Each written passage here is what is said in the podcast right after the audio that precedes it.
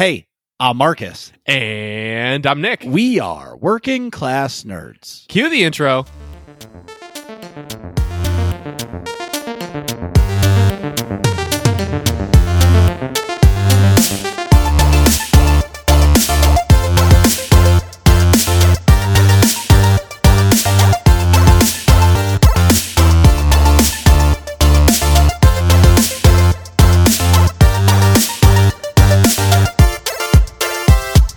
That's right. We are Working Class Nerds, the podcast that gives you no information about your favorite information. Today is Thursday, June 10th, 2021, and you can find this 109 podcast on Apple Podcasts, Buzzsprout, Google Podcasts, Stitcher, Spotify, and anywhere you can find a podcast in this galaxy far, far away.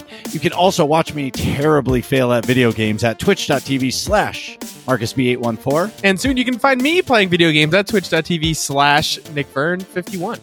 And I am at MarcusB814, and he is at Nick Vern on Twitter. And what are we doing today, Nick? Well, this week's episode, we're so excited to be joined by the Uplink podcast host himself. It's Sage. So, Sage, how's it going? And what have you been up to? Doing great. Doing great.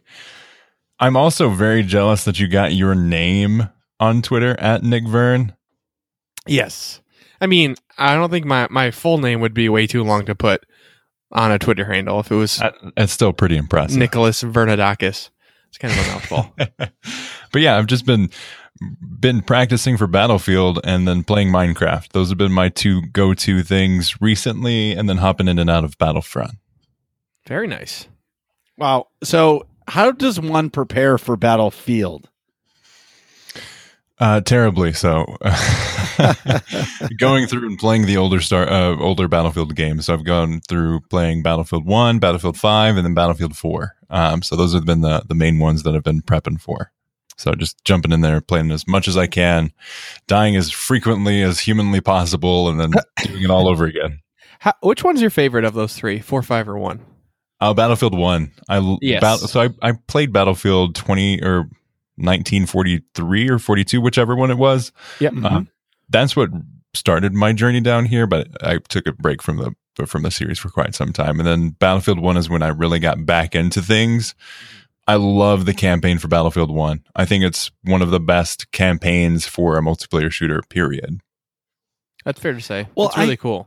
Well, also, too, it's something that was never done before. Yeah. Nobody has ever gone to the World War One era, and there's something about the Frostbite engine with Dice making a first-person shooter. It is hands down the most beautiful first-person shooters ever. Yeah. It's so there's pretty. nothing, you know what I mean? Um, my favorite Battlefield is Bad Company 2. I was just going to say that Mm. that was my first Battlefield yeah, experience. It was That Bad is the Company best Battlefield ever made. I was kind of hoping the next Battlefield would be Bad Company or like Batter Company, Yeah. just like selfishly, um, just Baddest because company. baddest company, right? Just because it had that, I felt it had that feeling of uh, what's that HBO series? Um, Uh, Entourage? nope, uh, Band of Brothers. Oh, yeah. Okay. It had Mm, like yeah. that Band of Brothers feel where like you were a part of your squad, and it was really the first time a game, a first person shooter, put a quote unquote squad together. Yeah. And you would partner up with three of your friends, and that was like the beginning of the squads. And oh, I- yeah. I, forgot. That, in the multiplayer, you actually had Correct. to squad up. yeah, you squatted up, and and it was the beginning of the frostbite like engine where they like could blow up buildings. Yeah. It, it Mhm. was cool because you could, uh, it had like uh, what a destructible environment. Yes, That was really cool. I remember being like, wait a minute, there's guys in the building. And one of my buddies being like, just blow up the frozen. building because we were in a tank. And I'm like, what do you mean I can blow up the building? He's like, shoot the wall, he'll die. I'm like, what? I shoot the wall, the whole building collapses. It's like, I got like four kills. And I remember the whole like then when they were in the window, you would shoot the wall next to the window with the noob tube, and it would bl- bust a hole. You would pull out your uh, assault rifle, pop, pop, done, Yeah. kill. The all one two combo. I don't know, and it was really lighthearted as well. Yeah, it was like arcadey. Yes, Mhm. I, and and for me, I like an arcade shooter versus a realistic shooter. Yeah, I agreed. You know what I mean? I like the fast respawns um, versus, you know, I hate when it says seven seconds, six seconds till you can respawn. It's like, no, I'm dead. I, It I just, hate like, that resp- with a burning passion. Like Yes. that's I loved when uh, Battlefront 2 they would get rid of the respawn timers and you just be able to jump back into things. Like I love that because that's how I love to play. I love to play aggressive and then that timer just ruins everything. Yeah, Okay. agreed. The as custom to talking about first person shooters, are you a hide the hide the corner sniper rifle camper? Do you pray and spray submachine gun? Or are you more of a tactical run around with the assault rifle, creep around corners kind of guy? Uh, I have I have rediscovered sniping. So I have been practicing my sniping skills once again. Just because at this state of Battlefield 5, if you aren't sniping, you're going to get sniped. So it's better just to get on the bullet and try to snipe people before they get you. Uh, but if it's more of like a like an underground map, um, like a train station or something like that, I usually my go to is usually the assault. That's cool. In see in Battlefield, I think I would do. I'd like to either be a medic. I played all the, all different roles. I liked sniping. I would frequently switch when I would play a Battlefield game, but I like. I think in Battlefield One, I primarily played as a medic because I liked the sort of, for lack of a better term, like the marksman rifle, where it's Yeah. like semi-auto, um, like assault rifle, more or less. Mhm. It's like a nice bridge between the assault class and like a sniper rifle Yeah. But- in Call of Duty, I run a weird setup. I run a sniper rifle with a submachine gun. Well, that's Okay. crowd control versus distance shooting. There's, Right. so smart. I, I like to like if I'll engage somebody and they're kind of too far away, I'll like hide around the corner and like let my health come back, and then I know they're still just staring at me, and I'll just come out with the sniper rifle and boom, one shot them. they get so frustrated. You can hear like the death um, when somebody dies. Sometimes in certain game modes, you can hear like their mic for like four, three seconds or so right after they die. They're like, "What the fuck?" That's one of the, the the sweatiest things, man. Like the cringiest things is that those like three to five seconds after Of you kill just, like- someone where their mic Yeah. is on. And they're just freaking out. oh, the good old days of Modern Warfare 2. I know. I miss those days. Me too. like it, but it was a different type of toxicity right like when you were in the match it was anything goes right like Yeah. it, you, motherfucker you're an asshole like jump off a cliff like it was brutal right yeah. like during those 15 minutes of the match it was over but as soon as it was over everybody in the chat was like good game good game good game good game Mhm. and then it was over right. right? You weren't getting messaged later about how you, your parents shouldn't have had you because you're terrible at the game. You know right. what I mean? Right. Right. Right. It, it- it's like it's like the evolution of toxicity has gone through the roof, and oh yeah. but those Modern Warfare 2. I think some of them are the the some of the best comments ever, and two the best were when like you had one of the kids and their mom was like, "I told you, Johnny, to get off the Xbox 25 minutes ago," and then you lose the player, and she's like, "She unplugged the Xbox." Uh-huh. or she hit the button on the power strip. One of the two. exactly. Yeah. Yep. Good night. I night. can't pause an online game, mom. yeah. Exactly. All right. Anyway, It's still the same rat match. It's ground war. It takes a long time. Click. yeah.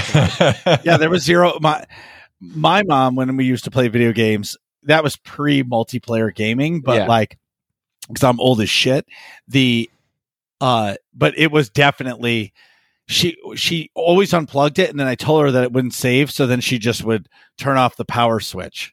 She Oh, Wow. figured out how to turn off the power switch, and that's when it got real. Remember one time she just opened up the PlayStation uh, One top and let the CD just spin. And I'm like, no, mom, I just made it to the library in Castlevania Symphony of the Night. What did you just do? Right. Mhm. I would have shut it off. I just needed to save it. Yeah. Yeah. I I had a buddy that- go ahead. I had a buddy that didn't have uh, a memory card, and for a while we didn't have one either for a GameCube, but he didn't have one for the original PlayStation, and like you needed one, so he would play through and just keep it on, so he Oh could get back God. home from school and just keep on going. But That at thing- any point, all of his progress could have been lost. That's crazy. One power uh, power surge. Exactly. Gone. Right. That's Uh, crazy. All right, so Nick, what have you been up to? So, uh, a few different things. Let's see. Um, I'm up to date on the Bad Batch, which is pretty epic. There's 16 episodes, so I'm, I'm we're kind not in the filler section, but like the the lull of the story section, you know, or like five or I forget honestly. I think five or six episodes in. I'm not a big fan. It's like it started off cool, and now that it's like the Adventures of the Bad Batch, I'm like, I feel like these characters aren't well developed enough. Like they're not, or uh, maybe that's not the word. There's not enough like substance to each character for me to be like really interested in a- in a Adventures of the Bad Batch type of show. You know what I'm saying? Mhm. Like in the Mandalorian, there's a lot happening, so I like when they have the like, oh, we're just going to a planet to do the mission to save the town type of thing. That I, feel like that played out a lot better than how the Bad Batch is kind of doing it. I feel like they wanted the show to be like the Clone Wars, where it would be the adventures of the Bad Batch. But what they didn't realize about the Clone Wars was one episode was about R2D2 and C3PO. The next one was about Anakin. The next one was about Obi Wan. Then we got a Yoda episode. So there was a lot of filler in the Clone Wars. Yeah, It, it, was, was, different. it was different. This show, I, I guess, the, I feel like they should have had like the first three or four episodes or five episodes, like with that crosshair guy just chasing them. Because clearly the last three episodes are going to be intense as shit. Yeah, But like, Yeah. there's 16 episodes. Honestly, like, it's gonna.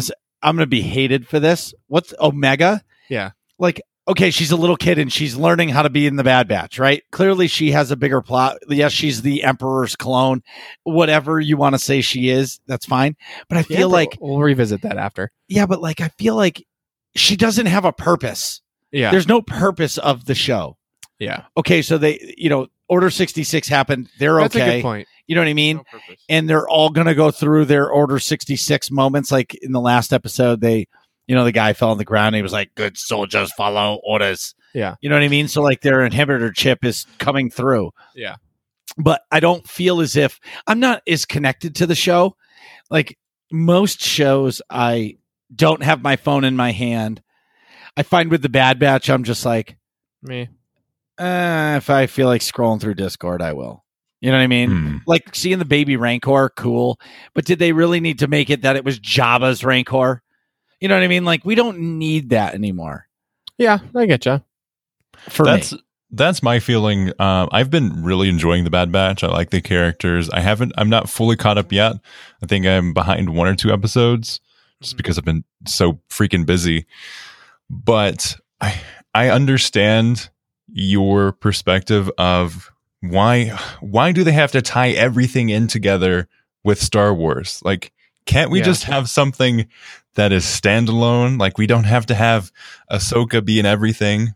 Dave Right, Filoni, you know you love her. She's great, but she doesn't have to be in everything. Right.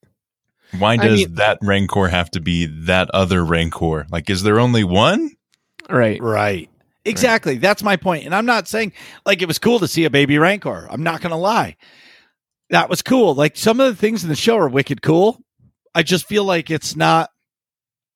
I'm not hook, lined, and sinker. And I'm gonna.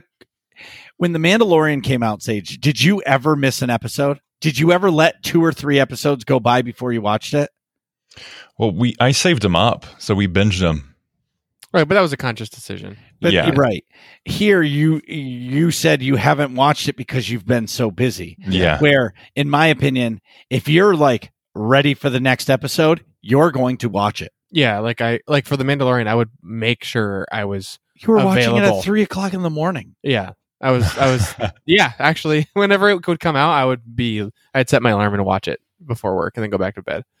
But um, yeah, I think the biggest problem for the Bad Batch, I I think it it's just lacking like an overall like season long story arc. Like Mhm. it's just there's not a big conflict that they're Yeah. supposed to solve, right? Like they're just sort of adrift, and maybe it'll pick up something, but I They're feel like bounty hunters. yeah, but I feel like they've on, they've been sort of stagnant for three episodes or so now. You know what I mean? Well, they found this. I'm going to call her the code breaker, Yeah, and now they're on a planet, and now they're just doing jobs for her. right. S- But so it's, they're it's Mando. like- they're, they're they're it's basically Mando too. that's what I'm saying. It's a Mando. It's the Mandalorian animated series. But I am glad that you mentioned that because I felt somewhat similar. Like every single recent Star Wars thing has had to have a we crash on this planet and we have to find a part or this thing that something happens, some alien takes the part. Like in uh, Mando, it was the Jawas, and then in this Yeah. one, they they crashed, and the part they needed was taken by some some weird like lizard alien things. Oh, exactly. Yeah. It's yeah, like- and like the okay, let's go to the Jawa thing. It was cool to see Jawas in their own like atmosphere, environment. Yeah. and then like go get the egg. But that whole show, that whole episode was nothing until the end when uh Grogu was like, "Uh, uh motherfucker, here's the Force," Exactly. and everybody was like, "Okay, now the sh- that episode was amazing." Yeah, but that was cool, and it was acceptable that it was like a standalone little adventure because there was overarching plot. Like you get to learn stuff about Grogu there. Like we're not really learning. I wouldn't mind if it's okay. Now that I'm like realizing the parallels, it's a little frustrating that it's like Mandalorian Part Two, like formula, Part D. but it's not as good. And I, I want to see more from Omega. I wouldn't mind if Oh, we were I- getting more yeah. character development out of Omega. Like, what is I, her I love Omega. Like um, Omega. Um, I, I think she's a cool, can be a cool character, but they gotta like start be. doing stuff with her. Yeah, her. You know what I mean? they're, they're setting her up for something, but they They're taking their past sweet the time to first do it. couple episodes, they stopped really doing anything like that. Right. I, thought like in the first episode with, or maybe not the first episode, first or second episode, where she's chatting with Crosshair and and being particularly like empathetic towards um Wrecker. Like, hey, like uh, she, I think one of the lines is like, hey, I know what you have to, you're gonna do, but you, I know you have to do it. It's not your fault or something Yeah. like that. And I'm like, oh, does she like telepathic a little bit? Is she particularly like sensitive to like um people's emotions or something? Like That's I know what I she was the, too. the, the medical helper. I'm like, are we going to see more of this? Is this going to come up? And then it's just like, no, for four episodes now, she's just a little kid that's with a like a mercenary group. And it's like it's very frustrating. I find. I Mhm. hope it picks up soon. It will. So there's no question that the show is going to pick up. Yeah, There's no question because it's going to get good. It's just I feel like uh, maybe it's just the pacing I'm criticizing. And I think so. Yeah. Everybody bitched and complained that the Mando was eight episodes or seven episodes or six episodes, eight episodes. Yeah. And then the first season, there was too much filler, and they're like, "Oh, this animated series, we're going to do 16 episodes." And I'm like, "All right, fantastic," but maybe this show isn't a 16 episode show because it's just about the Bad Batch. Yeah. You know, I don't know. We'll we'll see. Yeah. Anyways, what else have you been doing? um, in non Star Wars news, I'm just gonna Wait, wait, wait, wait. No, no, no. What? I want to hear all about Star Wars trivia fail. Oh, dude. Forget about anything else on that list. Everything else, pull it up in a ball, throw it out the window, because your your your Star Wars card is about to go. I'm about to give you a red card. Okay, so right now I you have a deserve yellow. I You, des- I deserve You it. have a yellow right now. I'm gonna get a second yellow. Okay, let's go. All right, so CT Valley Brewing Company. It's uh, in Windsor. It's a pretty sweet. Yeah, I've brewery. been there. It's a nice atmosphere. They have trivia nights on Wednesdays. So last week I went to they had Marvel trivia, and uh, me and friend of the pod Joey Feta went with uh, a couple of my friends from the ED, and it was fun. We I like kind I know some Marvel stuff, but I'm not like a Marvel uh, you know, like expert. Obviously, Star Wars is my forte. So Yeah.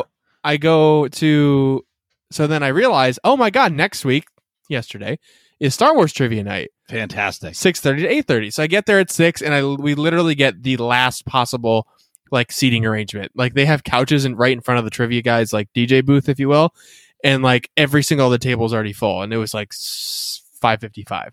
Okay. So it's packed. It's like way more people than the Marvel one. There was probably like forty teams of people, and I think I ended up coming in like twelfth, which is just terrible. Why? That's actually not bad. Yeah, but I got like I think out of the 50 questions, I got 42 correct.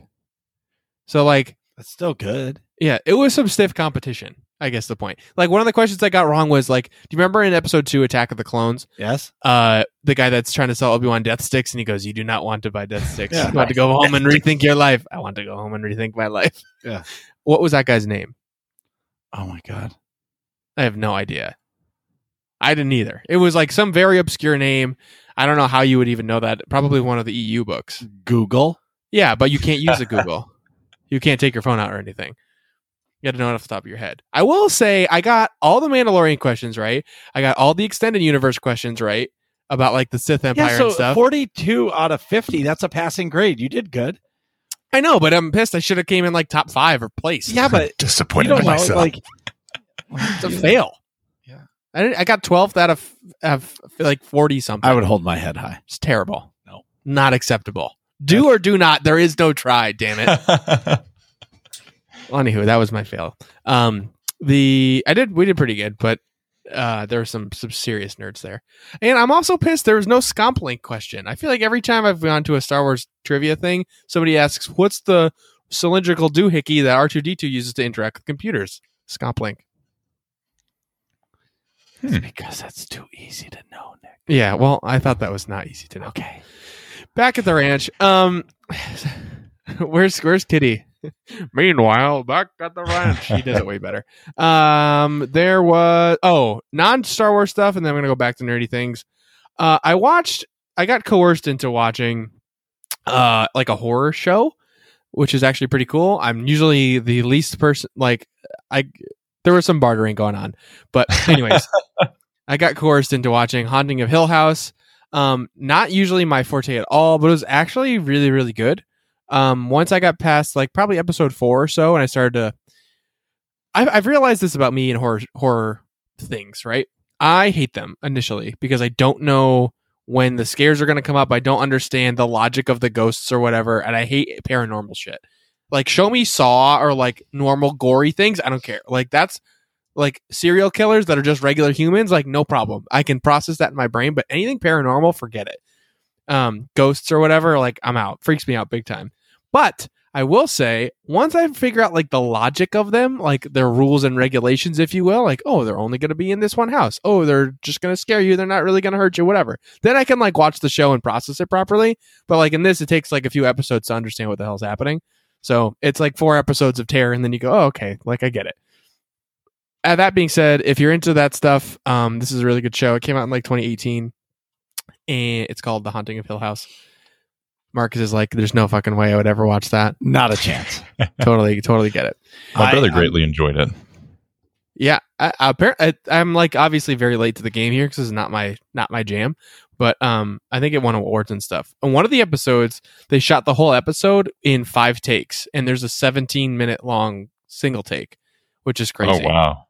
yeah the, it, it was like it was really cool it was they did an awesome job with it but um and there's all kinds of twists and turns and things of course so in nerdy news i've been playing a whole bunch of call of duty multiplayer that's just my like stress reliever i'm just jamming um Cold War or Warzone? Cold war i Nice. don't i'm a treyarch engine person i'm not a Infinity Ward engine person I- Okay, I, like I like the more arcadey style. I like that style better. I, I don't mind Warzone as like a concept. I like battle royales, but I just don't like the Infinity Ward engine, if that makes sense. Or I should say, comparatively, I prefer the Treyarch engine by a lot. okay. Um, but also the new Loki episode came out yesterday. Oh, that's out. Yeah, it came out yesterday. What did you think? I think it's going to be really cool. The first episode's pretty much all set up for the universe, but that's fine.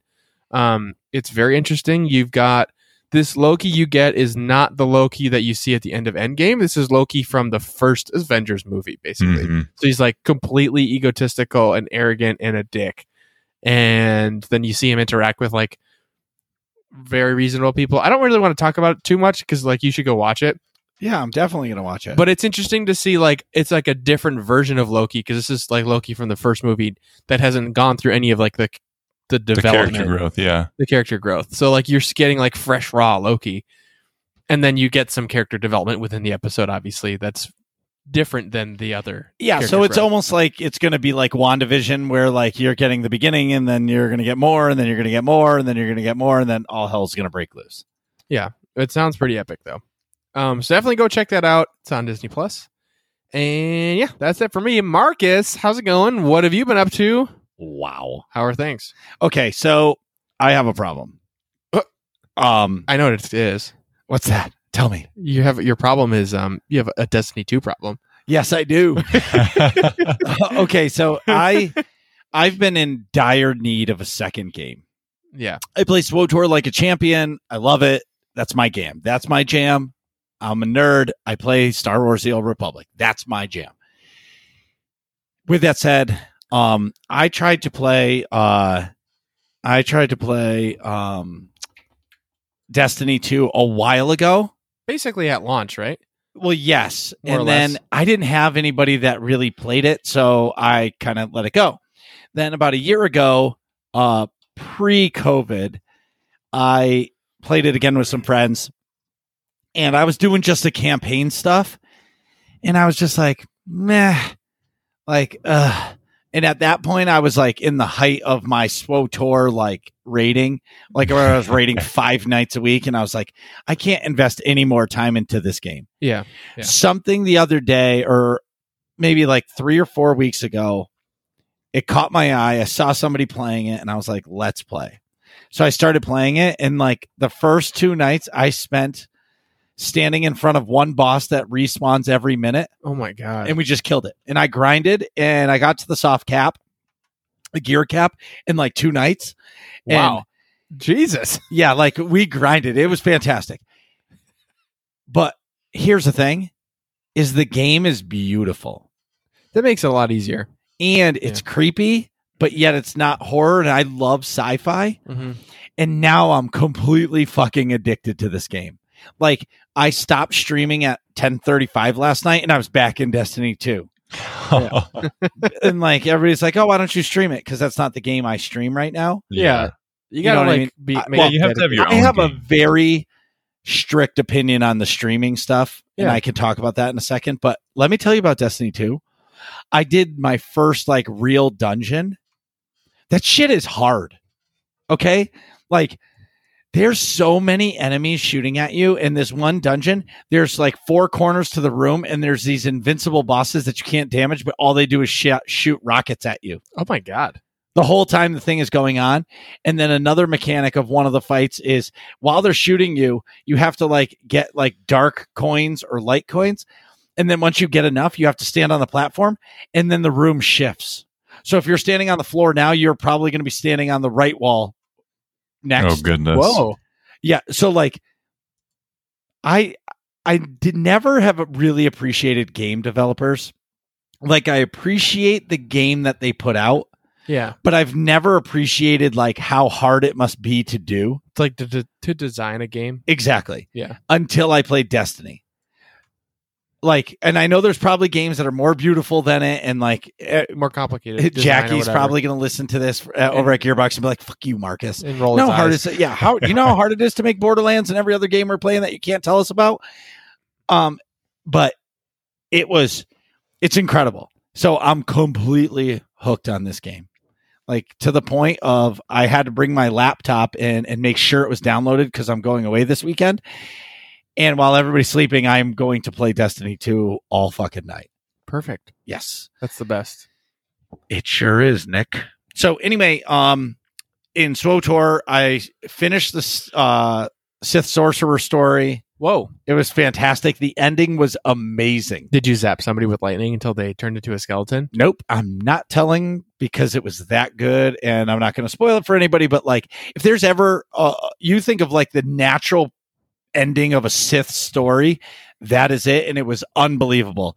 Like once I finish the Consular story, and I'm going from as dark as possible to now like As light as possible? yeah, like like the the the the the Jedi Consulars, like the. If there's ever something called a goody two shoes, it's that. Yeah, it's like that's like the peace love. Like yes, yes, Okay. master. I want with the force, the Yeah, force is with me. Oh, I'm Only s- passive, I'm everything. so- I'm sorry that the I stepped on your little sapling tree. Let me grow you six more. Here are the seeds. Thank you. Have a wonderful day. You know what I mean? Oh, we Yeah. don't Yeah, want like to kill true these good. things. Yeah, right. Like, yeah, what is it? Uh, chaotic good. no, no, no, lawful pure, good. Lawful good. pure good, Pure lawful good. good. Yeah, all the above. right. Lawful good. Those yes. are the worst. I I hate it. Anytime I'm like in a campaign on D and D or anything like that, and Yeah, someone's lawful good, I'm like, ugh. Ugh. If you're gonna do good, at least do chaotic good so we can have some fun. but kidding. no. Yeah, I don't know what my D and D character is. It kind of goes with the flow. I feel like um I like to go for like pure neutral or as neutral as I possibly can neutral with my is character. yeah. Sometimes I'll do some bad things. Sometimes they'll be like, all right, what's good for the party here? Like they got like a thousand gold pieces, then well, maybe they have to die. Like, what else can they do for the party?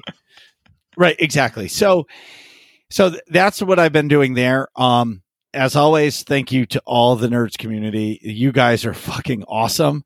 The streams have been so hype, so out of control. Like I'm getting close to uh 1k followers. Wow. Nice. Um like to the point of the community starting to talk to me about like what we're going to do for 1k. Um cuz my 1 year stream anniversary was a 12 hour stream and I had my birthday stream, which was incredible. So I don't know. I don't think I'll do a 12 hour. Maybe I'll do like a six. That's 24. intense. Yeah. no, 24 fuck hours. that. I can't, I can't ever do that. Ever. Well, you know what it is? Just turn into I've a sleeping stream. Those are pretty popular. Just a stream of you sleeping. That's terrible. um, the well, remind me about the sleeping in a second. So the the thing about a 12 hour stream or even a 24 hour, like I got two little kids. Like doing the 12 hour, that took like a month of preparation because I needed to make sure I had a place for my wife to go. I had to like persuade her with like a new purse and like food for lunch and dinner, like Yeah. whatever restaurant she Weekend wanted getaway. yeah, like I okay, you want a pedicure, no problem. And well, not really all of this, but then like you have to plan it out where are the kids gonna go. Okay, we're gonna go to Rhode Island or we're gonna go away for the weekend. Okay. Yeah. Hey Marcus, I'm gonna need some money. Sure, no problem. Here you go. Boom, boom, boom. And then it's and then you're safe, right? But the um but a 24 hour, there's not a chance that I could ever do it. Yeah, I, I I don't think I would want to do it. Like even if I even if I had like a pure clear schedule, would I want to do that? No way. When we hit uh 1100 subscribers on our YouTube channel, I'm going to do a all all in one playthrough of uh Fallen Order. So, I it's feasible to Whoa. finish that game about 12 Uh, hours. Uh, uh, on Grandmaster? Or are you gonna do it on easy? I, I don't hate myself. I'll I'll do it probably normal. even normal straight through is tough because I'll tell you what. What was the um? What's the fight with the big sister? Oh, the second Night Sister. No, no, not the second sister, but the like the like uh, the seventh sister or something. no, no, Yeah, no, no, but it was like the big one Yeah. On think on, Kashyyyk. on Kashyyyk. Yeah. That fight sucked. Like that fight was tough as nails. I see. I had the the fight I had the most trouble with was um the dude on um Yeah, Malik, Malik Dathomir. something. Malachi or Ma- not Malachi. That's the companion. He from- reminded me of Revan. yeah, kind of. He's like a fallen Jedi, but not quite a Sith, but definitely dark side. But like doesn't really know how to use a dark side properly, kind of thing. Yeah, I didn't mind that fight because I just loved being on Dathomir because it's my favorite planet and hanging out with that- Malicos. And hanging, Malicos, yes. and hanging out with my future bride, which was the second sister. I mean, the night sister that came with me on the ship yes. that I like took. She's gonna be my she's gonna be my uh, fallen order wife. Okay. Exactly. Yeah, like I I'm into night sisters. Anyway, moving on.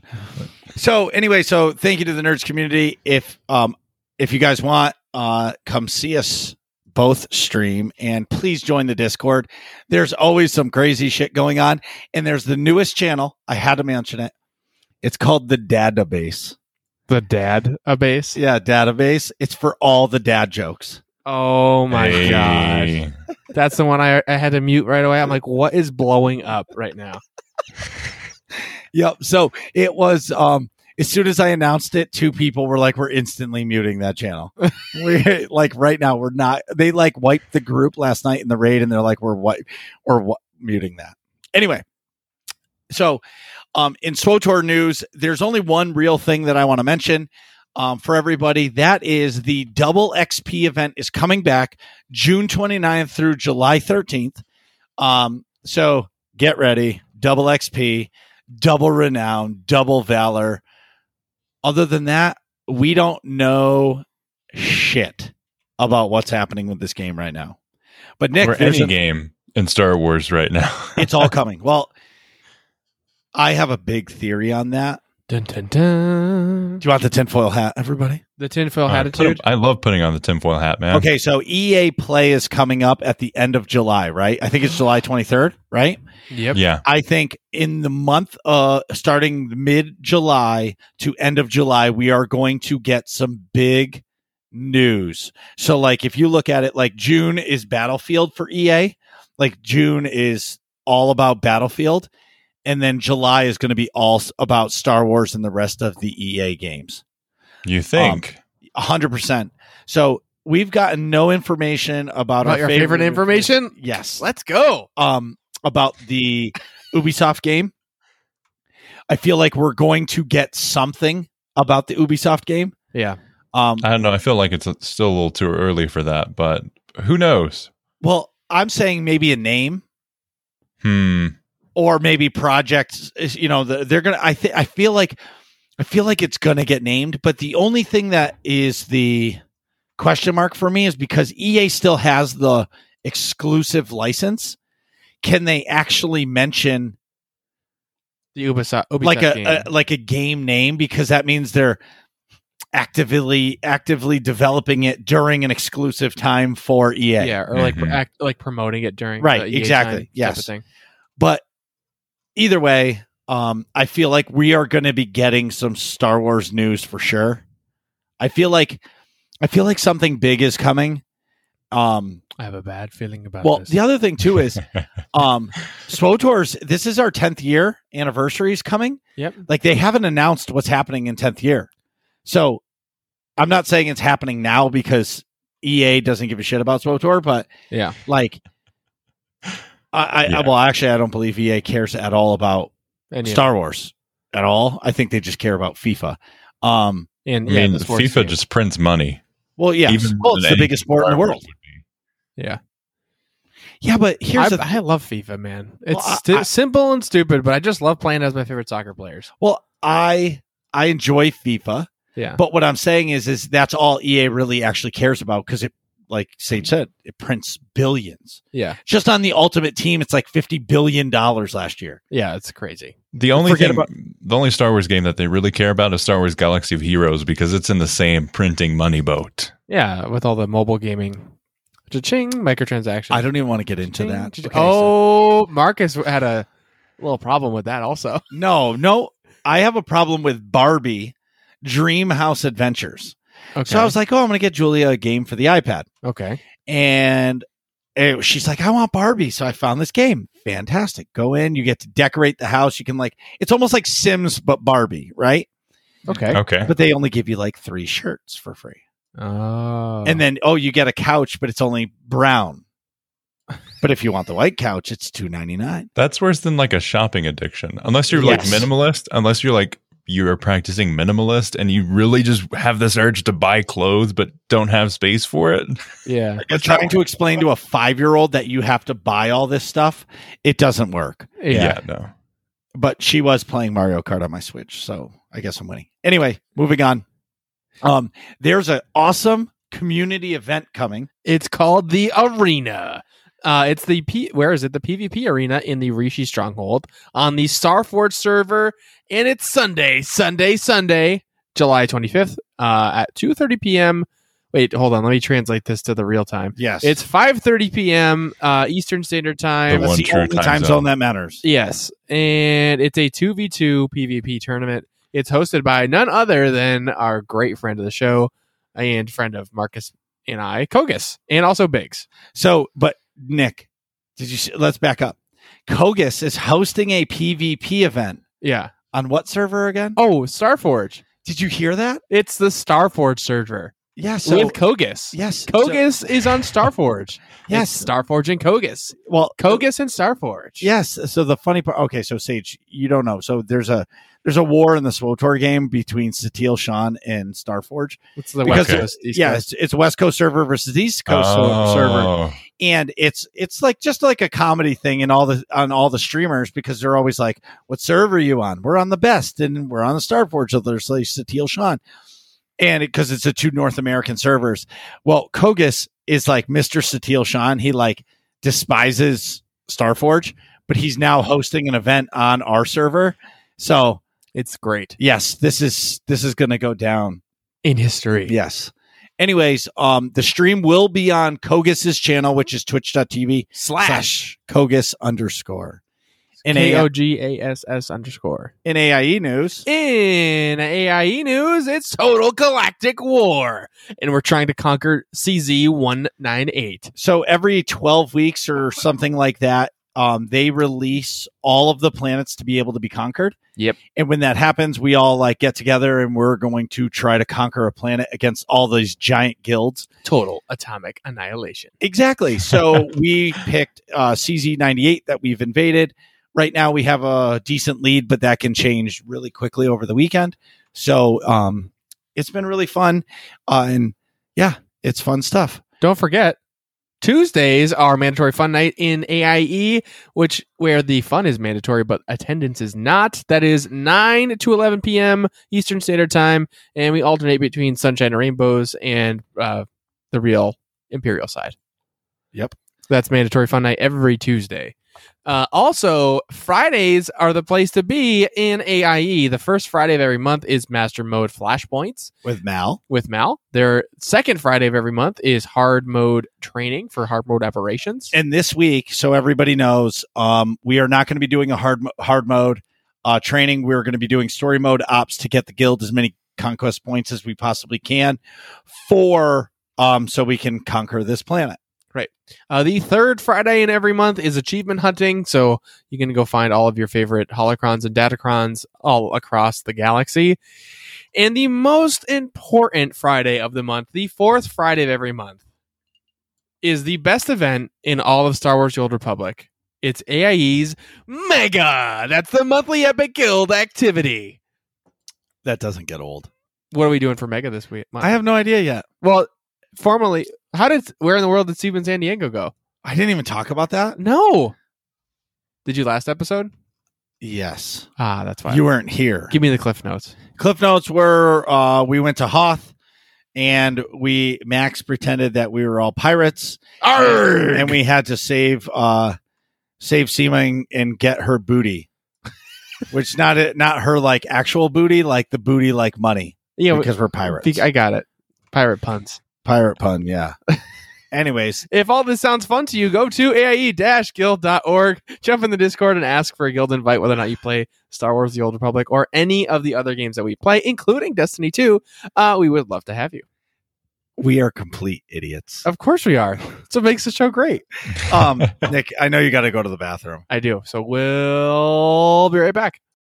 Jeez, Nick, hurry up. We're trying to finish this podcast. And we're back. So today we're putting on the scuba gear, the respirators, Oh. the snorkel, the goggles, the fins, the whole thing. Even Uh, the fins. The fins and the wetsuit. Zip it up. We're going in deep. Oh, fancy. We're breaking down the Uplink podcast's transition from all Battlefront all the time to the many other great and exciting games that they spotlight now. So first and foremost, Sage, uh, when did the Battlefront podcast start? November 9th, 2015, before the Whoa. game even came out, we started the Battlefront podcast. And it was my brother and I. We uh, went out to our, our garage, cold, cold November night. We were both bundled up in our, our big puffy jackets. And uh, we only had one microphone. So we'd take turns getting, going back and uh, back and forth. So I'd say something, go to the microphone, and he'd, I'd, I'd step back and he would say something in the microphone. We'd take turns like that. Um, that's that's when it started. what what kind of mic did you guys have to start? It was the Audio Technica AT twenty twenty.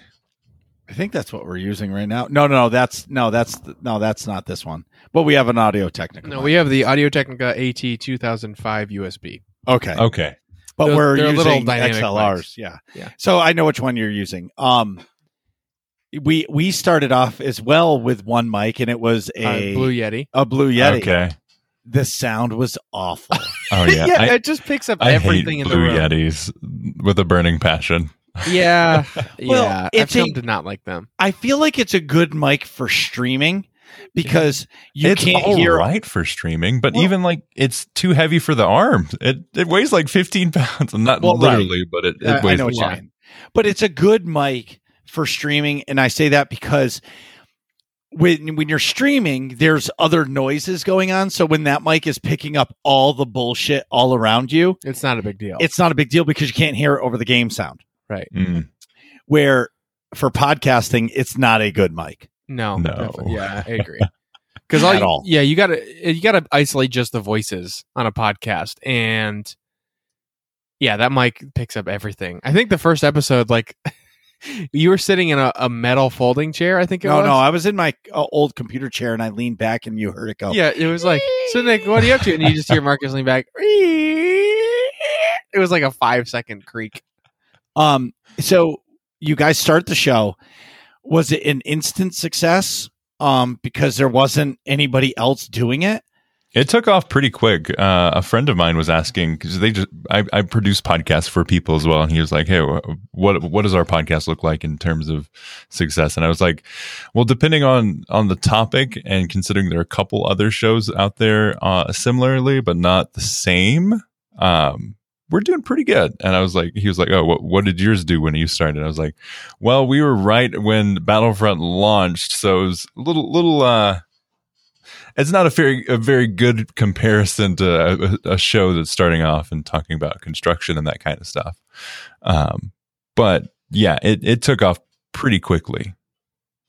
Right, because cool. there was there was no other show that was talking only about No. Battlefront. Yeah, and th- that's really why I started the podcast is because I wanted to. I love podcasts. Right, I listen to podcasts nonstop, and I really wanted to listen to a podcast on Star Wars Battlefront, and there weren't any, so I started my own. That's cool. That's what you got to do. Yeah, If there's not a product, you go out and make it. The thing about uh, the Battlefront podcast, and I don't remember how I fell into it. Actually, I was playing Battlefront like crazy. Yeah, you're playing. and I Battlefront Google too. it because I do the same thing. Because that's how like I really, really got sucked into SWTOR. Was like I was at work and I was like, I don't have anything to listen to. I'm gonna search for a SWTOR podcasts, and I found a few, and it just grew from there. And it almost adds to your addiction because now you're not only playing it in front of a screen, now you're listening to somebody else that is as passionate about it as you are. Right. Mhm. Now, when you were doing it, did you find that, you know, instant recognition from the community? Like you became the the voice source for news for the game? I don't know if I'm saying that right. Oh shit, how can I say it? Um like like while so if there's nobody else doing it, right? Does a game like it, does a company like EA notice that right away? And then, you know, did you guys get developers from the Battlefront series on the show to talk about the game? Stuff We've like had that. developers on the podcast. Yes, EA as a whole, um, it doesn't seem like they really, they don't really respect podcasts as a, a, a medium or a platform. It seems, um, at least in terms of the AAA shooter area, which is weird because like there isn't any story with a AAA shooter, so like pairs perfectly with listening to podcasts or music. Um, but we did have we had Dennis Brännvall on the podcast, who at the time um, he was I can't remember exact title, but he ended up being the design director for Battlefront Two. Uh, we had the producer for for the for the game as well, um, who I'm, I'm still friends with to this day. Paul Keslin, really really awesome guy. He works at a, a studio called Avalanche Avalanche Studios, I believe, in uh, Stockholm, Sweden wow. literally the building next to Dice he works at. Um, but we had him on the podcast. Great, great discussion. Um, we had Colby Boothman, who was our first like really big interviewee. Um, he is the motion capture actor for Luke Skywalker in and a bunch of the characters in Battlefront 2015. He's Whoa, also the guy cool. that falls into the raptor pit in Jurassic World and gets saved by Chris Pratt. Whoa. That's really cool. yeah. That is completely cool. Right? I, I what afterwards you'll have to message me what uh season and episode number that was. I'll go back and listen to it. I will yeah, find uh, it. it was episode 50. Episode Oh, 50 wow. of Battlefront the good old number 50. Yeah, we, it Um, was a big celebration episode. Hell yeah. What was your favorite episode of the whole show? Ooh. I don't know how it how I would answer that either. Oh, I can tell you.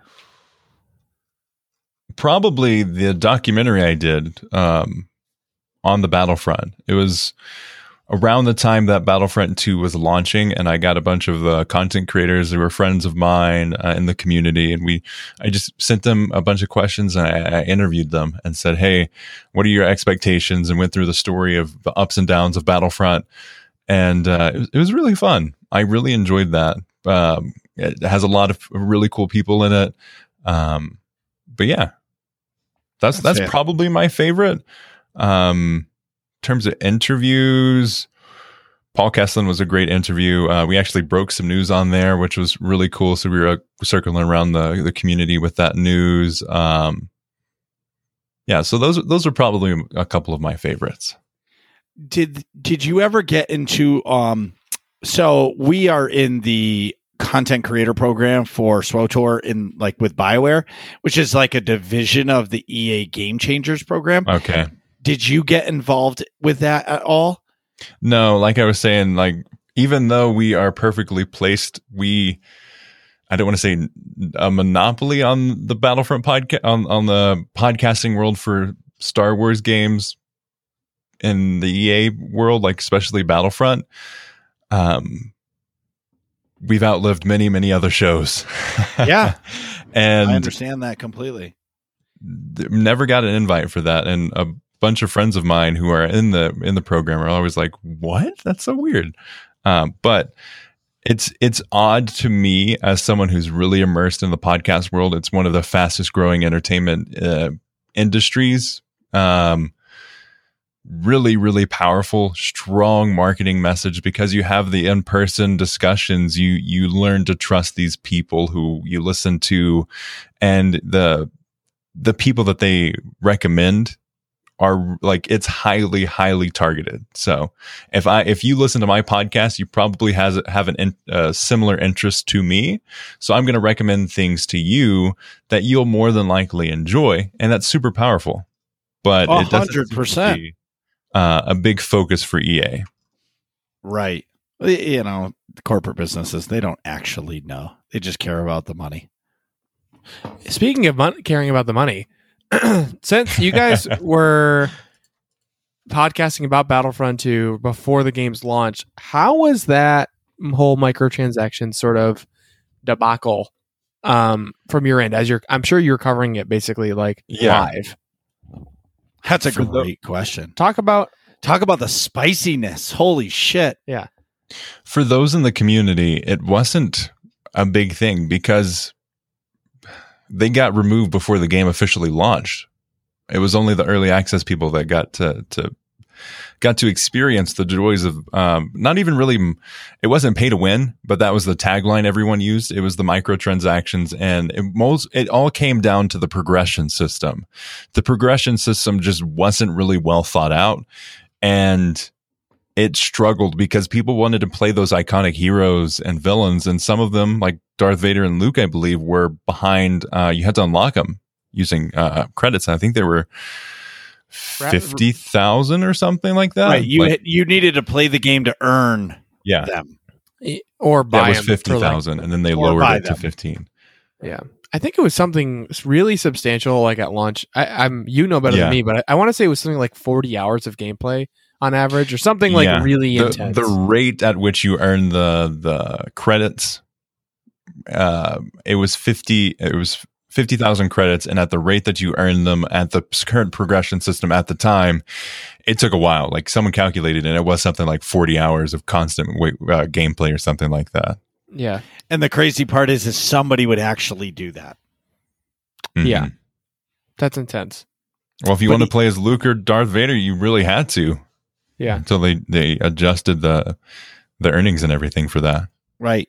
So at what point and I actually know, uh, like, as I was listening, um, at what point did you know that the show needed to evolve it to was, the uplink? I, I so for the life of the podcast, and you know from listening to it, we weren't really hardcore about just covering Battlefront. Uh, we covered uh, Fallen Order. We covered all the games right. that came out. Uh, it was just like right the game that was the thing because of the the lack of games from EA was Battlefront. Um, and it was around probably it was a little bit before they canceled support for Battlefront 2 that I I'd, I'd always had this idea, and I started a, a podcast, a spinoff called Star Wars Uplink, that we uh, we tried to do all of broader Star Wars games, but because we were also doing the Battlefront podcast, I wanted it to be separate and cover um, cover games besides Battlefront. And at the time, there was nothing besides Battlefront, so it really Right. struggled on that front. I think we did four episodes before I was like, "Ah, this- this isn't really working out um, because Battlefront is the thing. And um, when Battlefront got canceled, Battlefront 2's support got canceled. I was like, okay, now it's time to really, really uh, pump the brakes and re reassess of what we're doing. Um, Right. and it was, I had to take a break. I had to personally, I had to take a break from Battlefront because I was just like, man, all of this, all of this time in this uh, game that I've been spending, it felt, it was, it was just a moment of like, mm, this is, this is rough. This is rough. Uh, like there's, there was, even the developers were like, yeah, even, even though in their PR, PR press release or whatever, they said they feel like the vision for Battlefront 2 is complete. That is a, a total lie. If you talk to any of the developers, they would have loved to continue and they had plans to bring in Ahsoka and Asajj. We had, uh, there was leaks about some Wow. of the, the code inside. Like there was, there was responses from Grievous, I think that w- was talking to Ahsoka and they had, they had a lot more planned for the game. And I I think if the game didn't have such a bad launch, we would have gotten to it a lot sooner. And then with um, with COVID and all that stuff too, it just really, really hammered down the the the thinning the thinning of the herd. Really, Mm-hmm. Well, so I am I'm with you on some things, but I what I didn't understand is I think the game was doomed in the sense of content from the start because EA decided because they called it a failed launch that they were just going to give years worth of content for free. yeah. It, so it- like that is a great me- point. Yeah, that you is know, so for me, I'm like, why would you do that? Like, even if you put a five dollar paywall for Scarif or whatever the next Expansion. is expansion something. is, why not put a five dollar cost on it to get some money back? So basically, they were like, well, we're going to lose money for three years, but because we were going to put microtransactions in, you're going to get everything for free. Where if they just released the game and said there's no more microtransactions, and then they put out the next update and they said five bucks, it would have saved the game. Mhm. We would yeah, still oh, be playing. definitely. There was no way, and they they really shot themselves in the foot with this in terms of they they didn't have a way for you to support the game monetarily. They had a perfect lineup for cosmetics, but because of approvals with uh, EA and then the next level Lucasfilm, Mhm.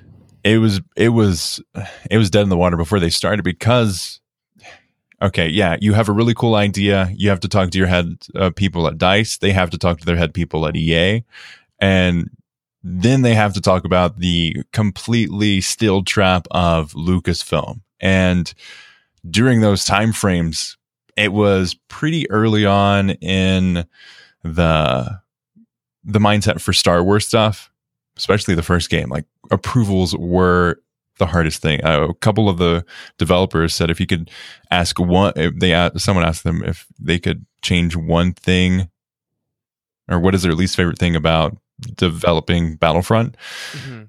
approvals. There's like if they if I could change one thing, I wish we could get through approvals so we can actually bring in the content that we want to bring in. I've heard that from um, other, you know, developers as well. That the approval process can be pretty rough, Mhm. lengthy. Well, for us, when Jackie was talking about how Lucasfilm was great for them, it was because they're set 3,000 years before the current Star Wars, Right. where now, you know, like personally, like, do you, did you play Halo back in the day? A little bit. Were you, okay, so to some friends' consoles. We were Nintendo people. Yeah, so I loved making my Halo character pink and white. I just loved it. Like that was my Spartan was pink and white. It's just the way it was. Oh, didn't you have a pink Xbox too? Yes. And because of Halo. But what I'm saying is, is I would have loved to have made a pink and white stormtrooper. But because Lucasfilm is like everything that we put out has to be canon, they you can't do it. Right. You know what I mean? Like even in Fallen Order, I felt like the ponchos were weak as shit. Like yeah. like come on. Like, like- spice it up. Yeah, like I uh, it just didn't do it for me. Like he like the lightsabers, okay. Like that was cool to be able to customize it, but like you couldn't have a pink lightsaber. No. It had to be a canon color. You know what I mean? Like what is like let us Mhm. venture out and do it. You know what I mean? I don't know. That's how I felt about it. Did you guys ever play? Did you get? Did you get involved in uh, squadrons at all? I can't play that game. No, only because I, I don't do well with like flying simulator games. Okay. Not because it doesn't seem cool, but just that style of game is not good for for me. Especially Yeah, now I've- that I I've have heard that Vertigo. from, from a lot of people. Uh, but basically, Squadrons was paying for the sins of the father, which was Battlefront 2, because they also announced uh, no microtransactions in the game, and it was set up perfectly for it. And they've supported the cosmetics really well, but and then they're they are no longer supporting that game, and it's, it's Already? such a shame. Yeah, Really? already. Well, okay, so let's go tinfoil hat. Is it are is EA pulling the plug on Star Wars games or like the support of them? Because Lucasfilm was like, listen, we're taking away your exclusive license. And they're like, okay, we'll just end this we'll end support. We'll stop spending money on it. We'll pull I- dice out. And you know, and Dice is clearly going all in on Battlefield. 2042. Correct. Sorry, I was burping. as as they should because that's their baby that's what got them to the point where they could make a battlefront even Yeah. though battlefront 2 was even more successful than battlefield 5 um but I, I don't think it's the case that they're just because they don't have the um just because they don't have the the exclusivity anymore that they're going to be taking that away there from what i've heard just from rumblings and some of the people I know, um, EA has been shaking up a lot of the way things are done internally, and especially through COVID. It's it's a gonna it's a change for everything. Uh, I I'm just interested to see why they decided not to continue down the Star Wars hole as strongly as I think we all want them to. Because thoughts on EA aside, they made some fantastic games. Jedi Fallen Order 2 is amazing, or Jedi Fallen Order is amazing. Squadrons is an, is an incredible experience for those that are really invested in that community. Mhm. Uh, Battlefronts, I love them. I wish that they got continued support. Uh, they put out great games. They just didn't support them further when they needed to, and they aren't as frequent as we want them to be. I agree completely. So, uh, Lauren, she is uh, an awesome member of the nerds community. She's awesome. Whoop, whoop. She- yeah, she plays SWTOR in a bunch of other games, but she just joined. Well, her team, her squadrons team or squad, just did this tournament. And she put it in the Discord, and I was at work, and I just put it on my phone and I listened to it.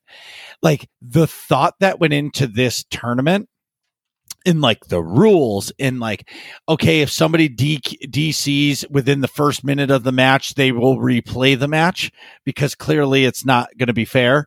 You know what i mean? Like because computer internet things happen but if it's Oh, more than one minute Yeah. the other team will ask the permission of the other said team hey can we replay this? Our player disconnected and the other team can say no Yeah. like it was at it was 90 seconds sorry or it was three minutes in like no the match is almost over at that point but like the thought that they put into this tournament and then i found out i thought it was like an ea sponsored thing it wasn't No.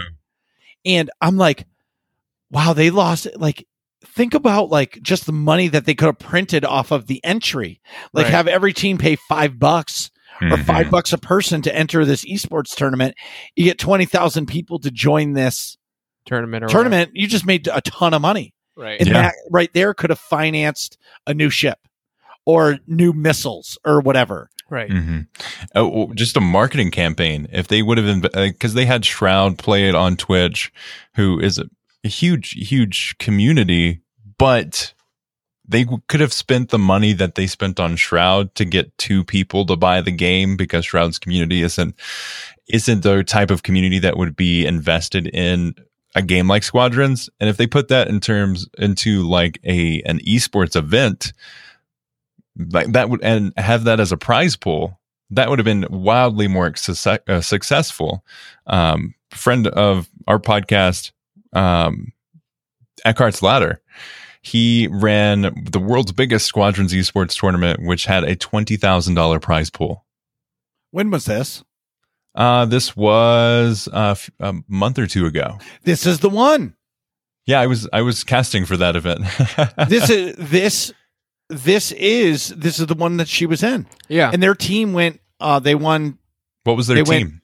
I, I don't remember. I, I can message you that later. okay, Um, but they went two and three. And for me, like if you're going into an inter- t- internet tournament, you're going to be playing against some two good teams. yeah. Like for you to sneak out two wins, that's nothing to hold your head at. Mhm. Like that's Hang- pretty yeah. le- yeah, hang your head at. Like that's pretty legit. yeah. Like cuz you're going like if you're entering a tournament, your team thinks you are pretty good. Yeah. Right? Like you're not you're Like, not you should like you probably dominate in regular play if I had to guess. Exactly. Like they do practices. What? Like, well, they get together twice a week and they do like regular PvP to be ready to do tournaments. And like, That's awesome. yeah, dude, it was crazy. So I just feel like EA is dropping the ball. And then my final thought on this is where I'm really confused is so they stopped development on the game on Battlefront 2 hmm stop development. Then the next week it went free on Epic Game Store and Steam.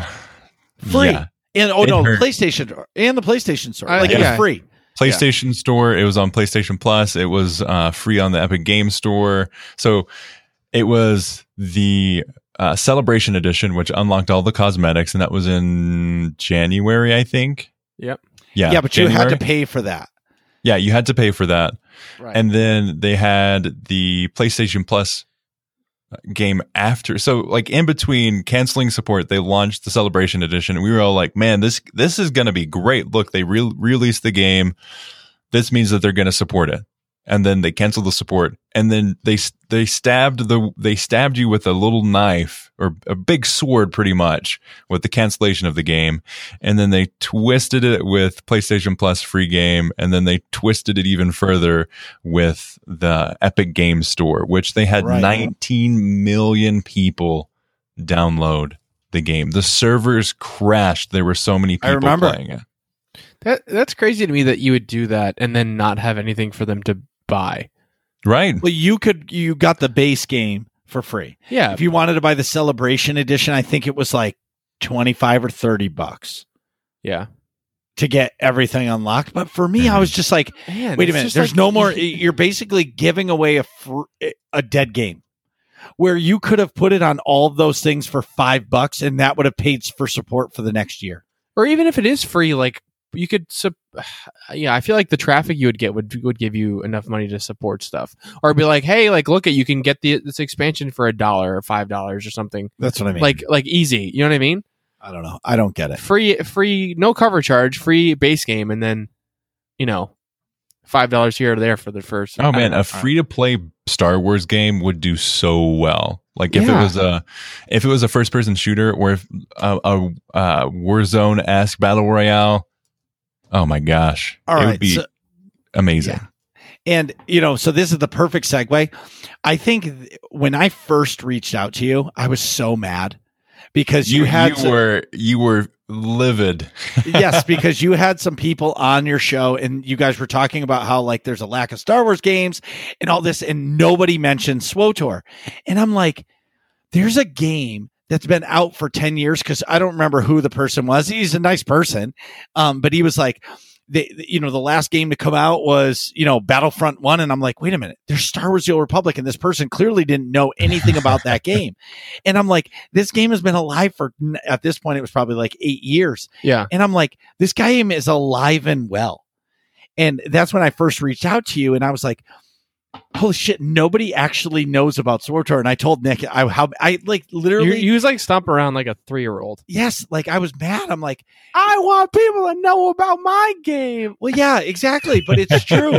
but it's, but that goes to the point of what you were saying earlier, Sage, about no marketing. Mhm. There's no marketing for SWTOR. You talk about a free to play game. It's free to play. It's free to play. You have a computer. It doesn't, it's not graphically challenging. Yeah. Like if you can get past like the 2009, 10 graphics, like the stories are incredible Mm-hmm. and it's all decision based and it's free. So for me, I'm just like, this game is alive and well and nobody talks about it because they don't market the game Right. like zero marketing. yeah. And EA still has to pay the licensing fee, which I'm sure, like in this case, BioWare has to pay their licensing fee. I'm sure. Um, what's who who made um, Fallen Order? Um, Respawn. That'd be respawn. I bet. yeah. I bet Respawn had to pay the licensing fee. Yeah. Probably. You know what I mean? I'm sure it's not EA paying the licensing fee on those. Yeah. Yeah. But for me, I'm just like, why? Like, how do why do people not know about this? It's because there's no marketing. Which brings me or us to our last question about your podcast. Yes. So, why the name Uplink? Uplink, or like, where did Uplink come from? It came from um in a Walker assault. You you have to shut down the uplinks for Yes. uh to shut down the walkers. In uh, Star Wars Legion, you have to do stuff with uplinks as well. Yeah, so I, I really with it was t- kind of taking back the the name that was the failed podcast at the time, um, taking taking it and broadening as well because Uplink.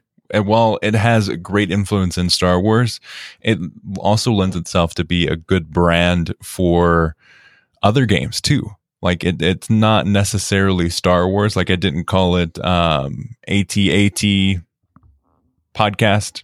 Mm-hmm. Uh, I've never I heard of wanted that. it. I wanted it to be as specific as possible. Also, that was just an example. I love the guys over the AT-AT chat. Sure. Uh, is that a real podcast? that is uh, AT-AT chat is a great podcast on Star Wars. Oh, Yes. Hold on. I'm going to subscribe right now. Please hold for podcast. searching. So, well, that's awesome. So tell everybody where they can find the Uplink podcast and your YouTube channel. Yeah, so you can uh, find us. You can go to uplinkpodcast.com and it'll take you to a spot where you can get the podcast. You can find us on Apple uh, Podcast, iTunes, SoundCloud, Stitcher, Google Play, wherever you find podcasts, find the show. Uh, you can go to youtube.com slash uplink podcast and that should take you there as well. Um, but yeah, those are those are the the main places that we are uh, at uh, uplink podcast on Twitter as well. All right. So what's the name of this podcast? ATAT what? AT-AT chat. I'm sorry. Uh, AT dash AT. Are you remembering the hyphen? it's not on here. It's not on Apple Podcasts. What? Nope. Blasphemy, sir. I'll find it. Might be something else. So Anyway. before we wrap up, we Oh, want to talk a about something podcast, else. YouTube channel. Sorry. oh, it's a YouTube. Okay. Yeah. Aha. So we tried the whole like live show YouTube. oh, It's not for us. We are a podcast. That's all we are. We don't pretend to be anything else. We do not pass go. We do not collect two hundred dollars. Like we're just a podcast. Oh, We go you just dir- linked it to me. we Thank go you. directly to jail. right. Exactly. Yeah. You know because what's irritating is I don't want to pay for YouTube Red that like ten bucks a month so I can listen to the videos like When with the screen lo- off. Yeah. I'm yeah. too cheap oh for my that. gosh. yeah so um yeah anyway but something that i'm excited for Me I- too. I, am super pumped. and i know you're excited for we finally got the next battlefield announcement Finally. right and it's called battlefield 2042 um for me it so, it sounds to me like they're trying to bring us back to battlefield 2 Mhm. where it was like complete war mayhem yeah. um in that in chaos and that trailer was insane so, Yep. so nick do you want to read what the game is um, like the description. yes please Absolutely. So, Battlefield 2042. Actually, before this, if you haven't seen the Battle Battlefield 2042 trailer, pause the podcast, open up, you know, whatever YouTube, I guess, app, go watch it, and then come back. Yes. I'll I'll wait. Go go right ahead. All right. Don't do it if you're driving, obviously, Matt. But the, pull over, watch the video. It's like five minutes, and then come back. And it's an insane five minutes. It's an insane five minutes. So now that you're back after watching, Battlefield 2042 marks the return of the iconic all out warfare of the franchise. Adapt and overcome dynamically changing battlegrounds with the help of your squad and a cutting edge arsenal. With support for 128 players, prepare Wild. for an unprecedented scale on vast environments. Take on massive experiences from updated multiplayer modes like Conquest and Breakthrough to the all new Hazard Zone. 128 players. that is insane. yeah. How many people are in Warzone? About 150. I think about, yeah, 150. Right. But Warzone, there's not as much going on as this game. No, No. no, no, no. Certainly not. Uh, es- 100 Especially the level of destruction that Battlefield has become known for. And they kind they kind of lulled on that with uh, Battlefield 5, though it is still there. Um, this is going to take it to the next level. So there's a, a lot of really cool things that happen in the trailer. I think one of my favorite things is like sort of a meme. It's the guy. It's two planes fighting each other, right? Then one guy jumps out, parachutes, ro- hits the second plane with a rocket launcher, then gets back in his plane because that's something people would do in Battlefield games all the time. Oh, because they used to do that way back in the day for Battlefield 2. Yeah, exactly. Battlefield Three all the time. People would be flying a plane, jump out, Rocket launch. rocket launch the other plane they were fighting, then get back in their own plane. It was awesome. So for me, I'm excited for something new Mhm. um, from it. What I'm really curious of is so when they say all out warfare, so I'm not, I'm gonna, this is gonna be so unbattlefield. I'm not a big fan of the big matches where there's tanks and helicopters and everything all at once. Like, I kind of like it very simple. Like in Call of Duty, I like domination. You go capture a point, which is conquest in this game. Or no, what is it? What do they call it in Battlefield? No, Conquest. Where you capture the points? Yeah, there- Yeah. there's like five or seven of them or something. But Right. But I'm not a big fan of when there's like the jet airplanes and all of like the vehicles in the game. That's not my style. But what is really intriguing to me about this new game is that they're calling something hazard mode, the Mhm. hazard map. I wonder if that's going to be their Hazard battle zone. royale. Well, no. So it says squad up and drop down into the hazard zone. An all new high stakes multi- multiplayer experience. Stay tuned for more information coming later in the year. I bet you that's their um their battle royale. It sounds like it. It sounds like an almost Apex style, like squad up. Right, But you're, you're in a, you're in a squad. You're dropping in. There's the hazard some- zone is getting smaller and smaller. Yeah, it it could also be something a lot smaller than that too. Um, if they do have a battle royale and it's not free to play, it's not going to go well. Like battle royales are expected to be free to play, and if you don't offer that, sorry, buddy, your game's done for. That's a good point. Yeah, Well, I feel like in the world we live in, you have to have a battle royale. Maybe not right pretty at the start. You know what I mean? yeah, Um, because honestly, I know people that don't even that, that didn't used to buy the Call of Duty game every year. Yeah. But now because Warzone is just free to play and it's the same engine and the same map, they they're like, what do I need to buy the new Call of Duty for? Right. I Or don't it need to goes buy the anything. opposite direction because I played Warzone and I was like, man, this is great. I'm going to buy the new Call of Duty. That's a good point. which is what I did. Literally, like I'd never played a Call of Duty game before. Jumped into Warzone, and I was like, "This is fantastic!" And then I got right into Call of Duty uh, Cold War.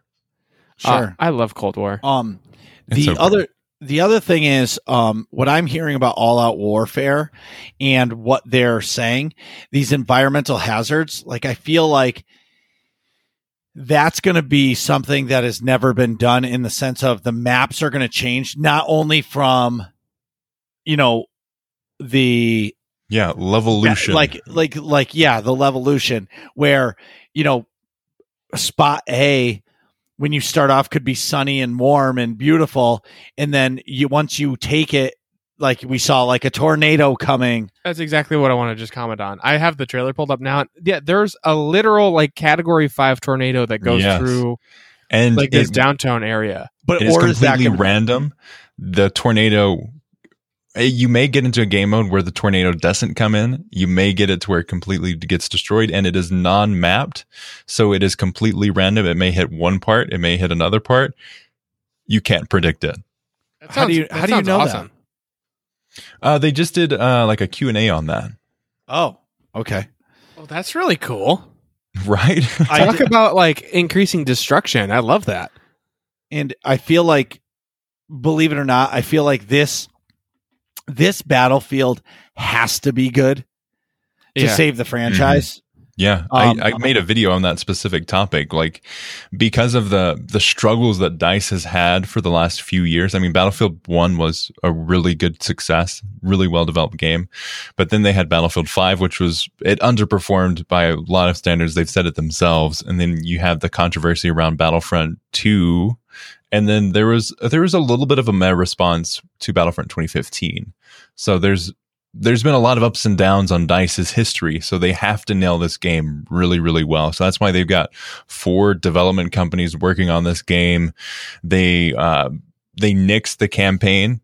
which is ridiculous. Yeah, I don't love that. I think you should definitely have a campaign. Bat- I'm of what- what- two minds. So the world of a world of multiplayer games is the reality is 10 to 15, uh, 15 to 20 percent of people play the campaigns. That's it. Most people go there for the multiplayer, and I understand it from Battlefield's perspective because they've only had really like one like really standout campaign experience. It's not their strong suit.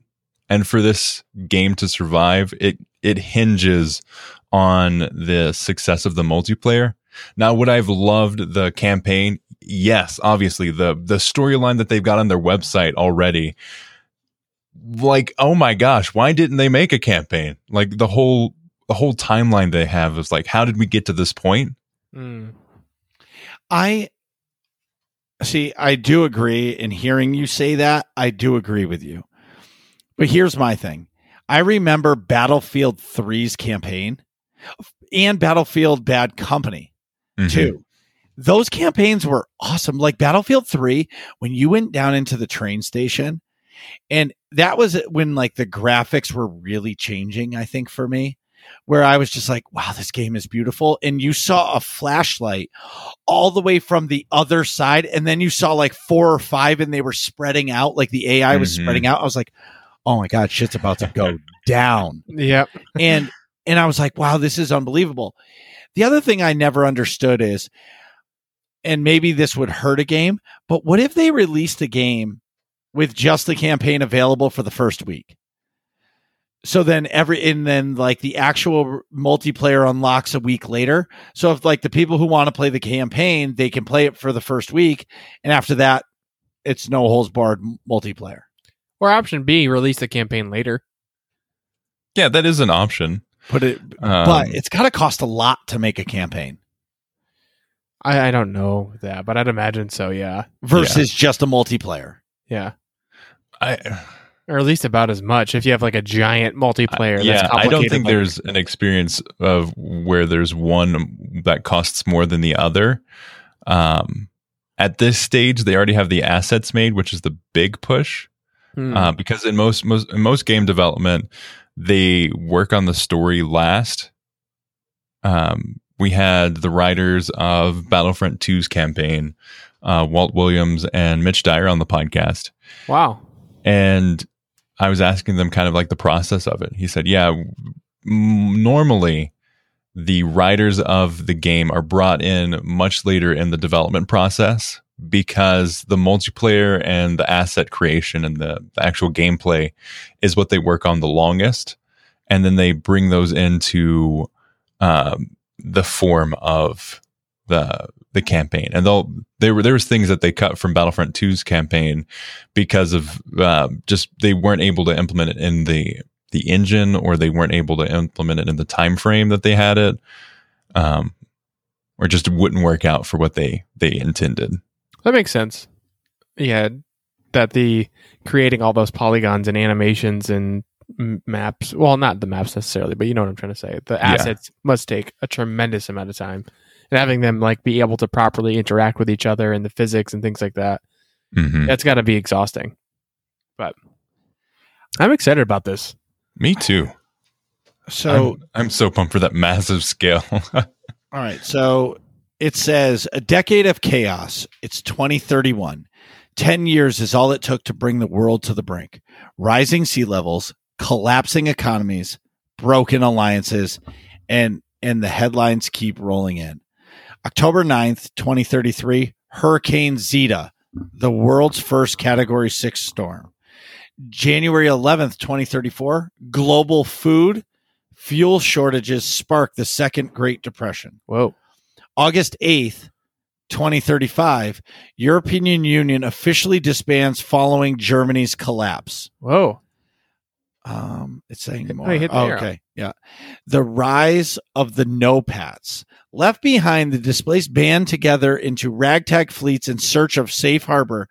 There are families, farmers, doctors, engineers, and soldiers, the once privileged and the once impoverished, with backgrounds that are worlds apart, forced together, determined to survive.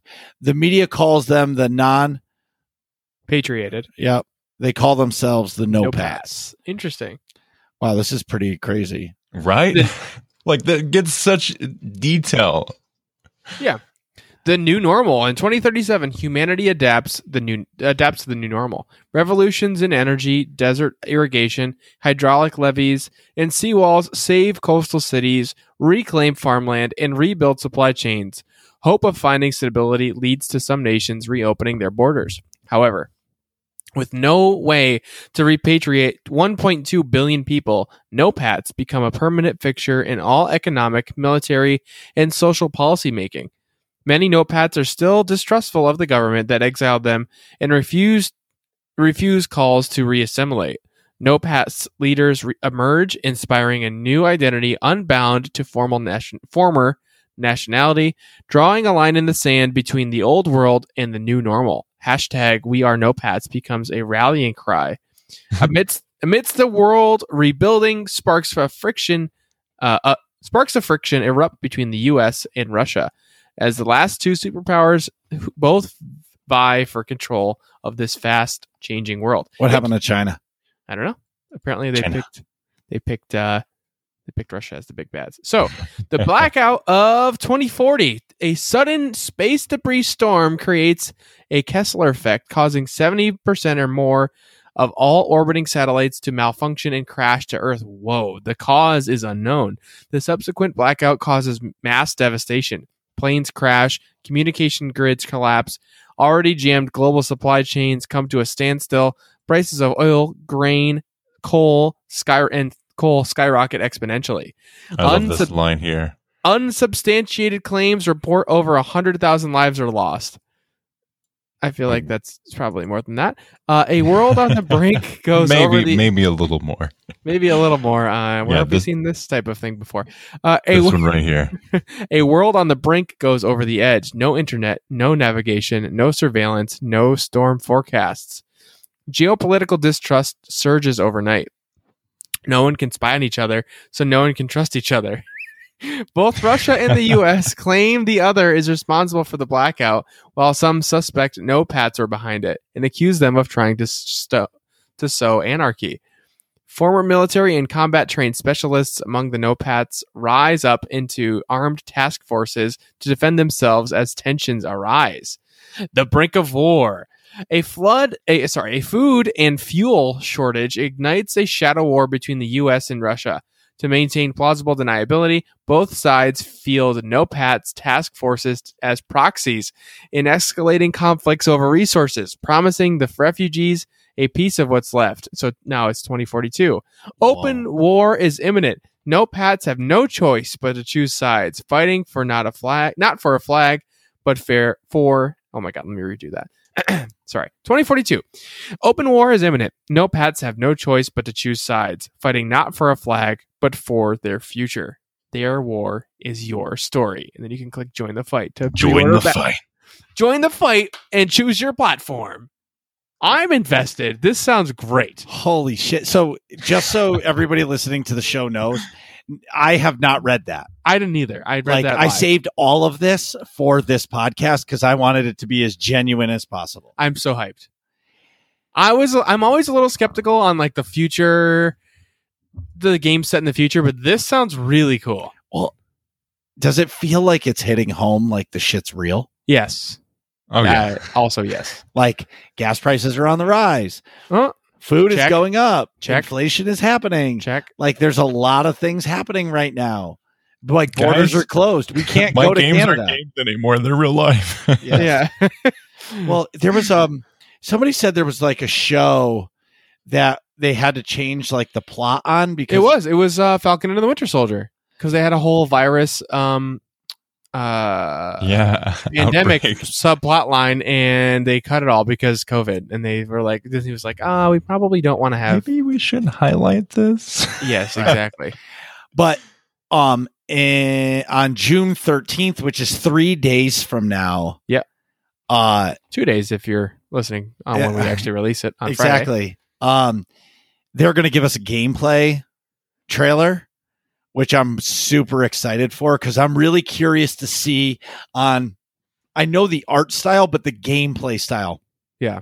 Cuz I feel like Battlefront 1 played differently than Battlefront 3, I mean Battlefield 3, which played different than Battlefield 5. In Battlefield Mhm. One. Yes. Um Like I feel like they all had their own style. Like yes, it was Battlefield, but I felt like each one touched a different style. I agree. Um I think my favorite of the recent ones is definitely still Battlefield One. Yeah.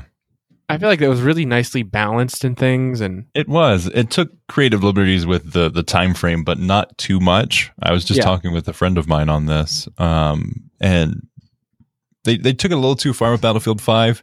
And I think they were very reserved with Battlefield One in just the right ways. Yeah. I I feel like they took just enough creative liberties to where like it's a suspension of disbelief type of thing. hmm Um, exactly.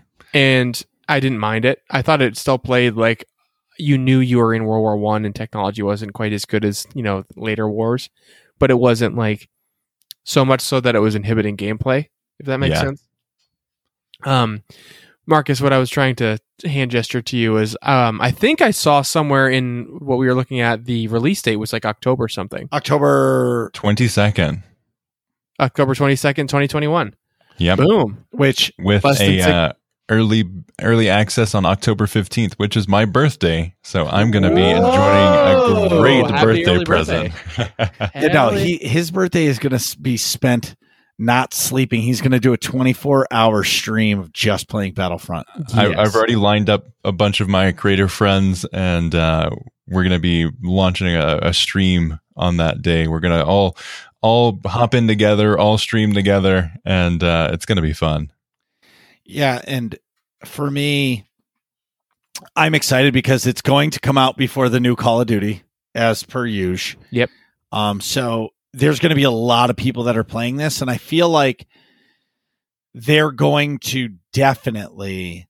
This game is definitely going to get some traction because the other thing I always say, Call of Duty's demise, but it's not really their demise because they make they print money, is they come out with one every year hmm where if I feel like Battlefield is going to be good because this is going to be around for two years Yep. before the next one, or maybe three, two to three years. And I feel like it's going to be like people are going to feel like, okay, I can invest time into this game. hmm hmm You know what I mean? Um, so right away they've named one, two, three, four, five, six, seven, seven maps, and they are pretty sweet. Yeah, I'm really them- looking forward to One it. of them is well, Antarctica. They're all over the place. Yeah.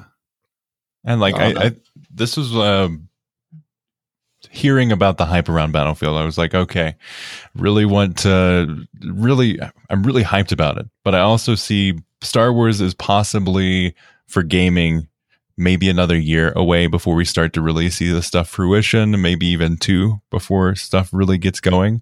hmm And Battlefield is a really uh, cherished franchise of mine.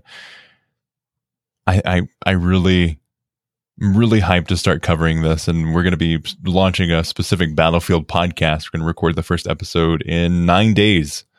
Um, so Wow. I'm super excited for that. Wait, so it's going to be the up Battlefield uplink? Possibly, we're still lo- uh, we're still tossing around different ideas for the name, um, but it will be under the Uplink banner. So we'll have Star Wars Uplink, uh, which will cover broad Star Wars gaming, and uh, we've been star- uh, I've been highlighting some of the women creators in uh, Star Wars gaming community, and that's been really fun. And then we're gonna dig, uh, deep dive into the older Star Wars games. Had my girlfriend on the podcast, and we are talking about Republic Commando because that's a game that we both really enjoy. hmm And um, so we'll we'll have Star Wars Uplink as uh, the podcast will stay Star Wars gaming, and then we'll also launch a separate podcast for Battlefield. But it's all going to you're going to upload it all through the uplink channel. Yes, It won't be separate. yeah, it'll be a, a network basically. Oh, awesome. That's smart. Awesome. Wow, that's fantastic. Tell everybody where they can find you. Yeah, so that'll be uh, all of all of the Battlefield stuff is going to be housed on the YouTube channel as well as the, uh, on each. We'll probably do two videos a week on Star Wars gaming. So one will be the podcast itself, which you can listen to in full on the YouTube channel, as well as uh, all the places you can find podcasts. And then uh, we'll have a separate uh, video specifically on any specific topic or a snippet from the podcast. And then the rest of the stuff will be Battlefield. And That'll be youtube.com slash uplink podcast. What are you guys talking about in here? Find out next episode of Working Class Nerds.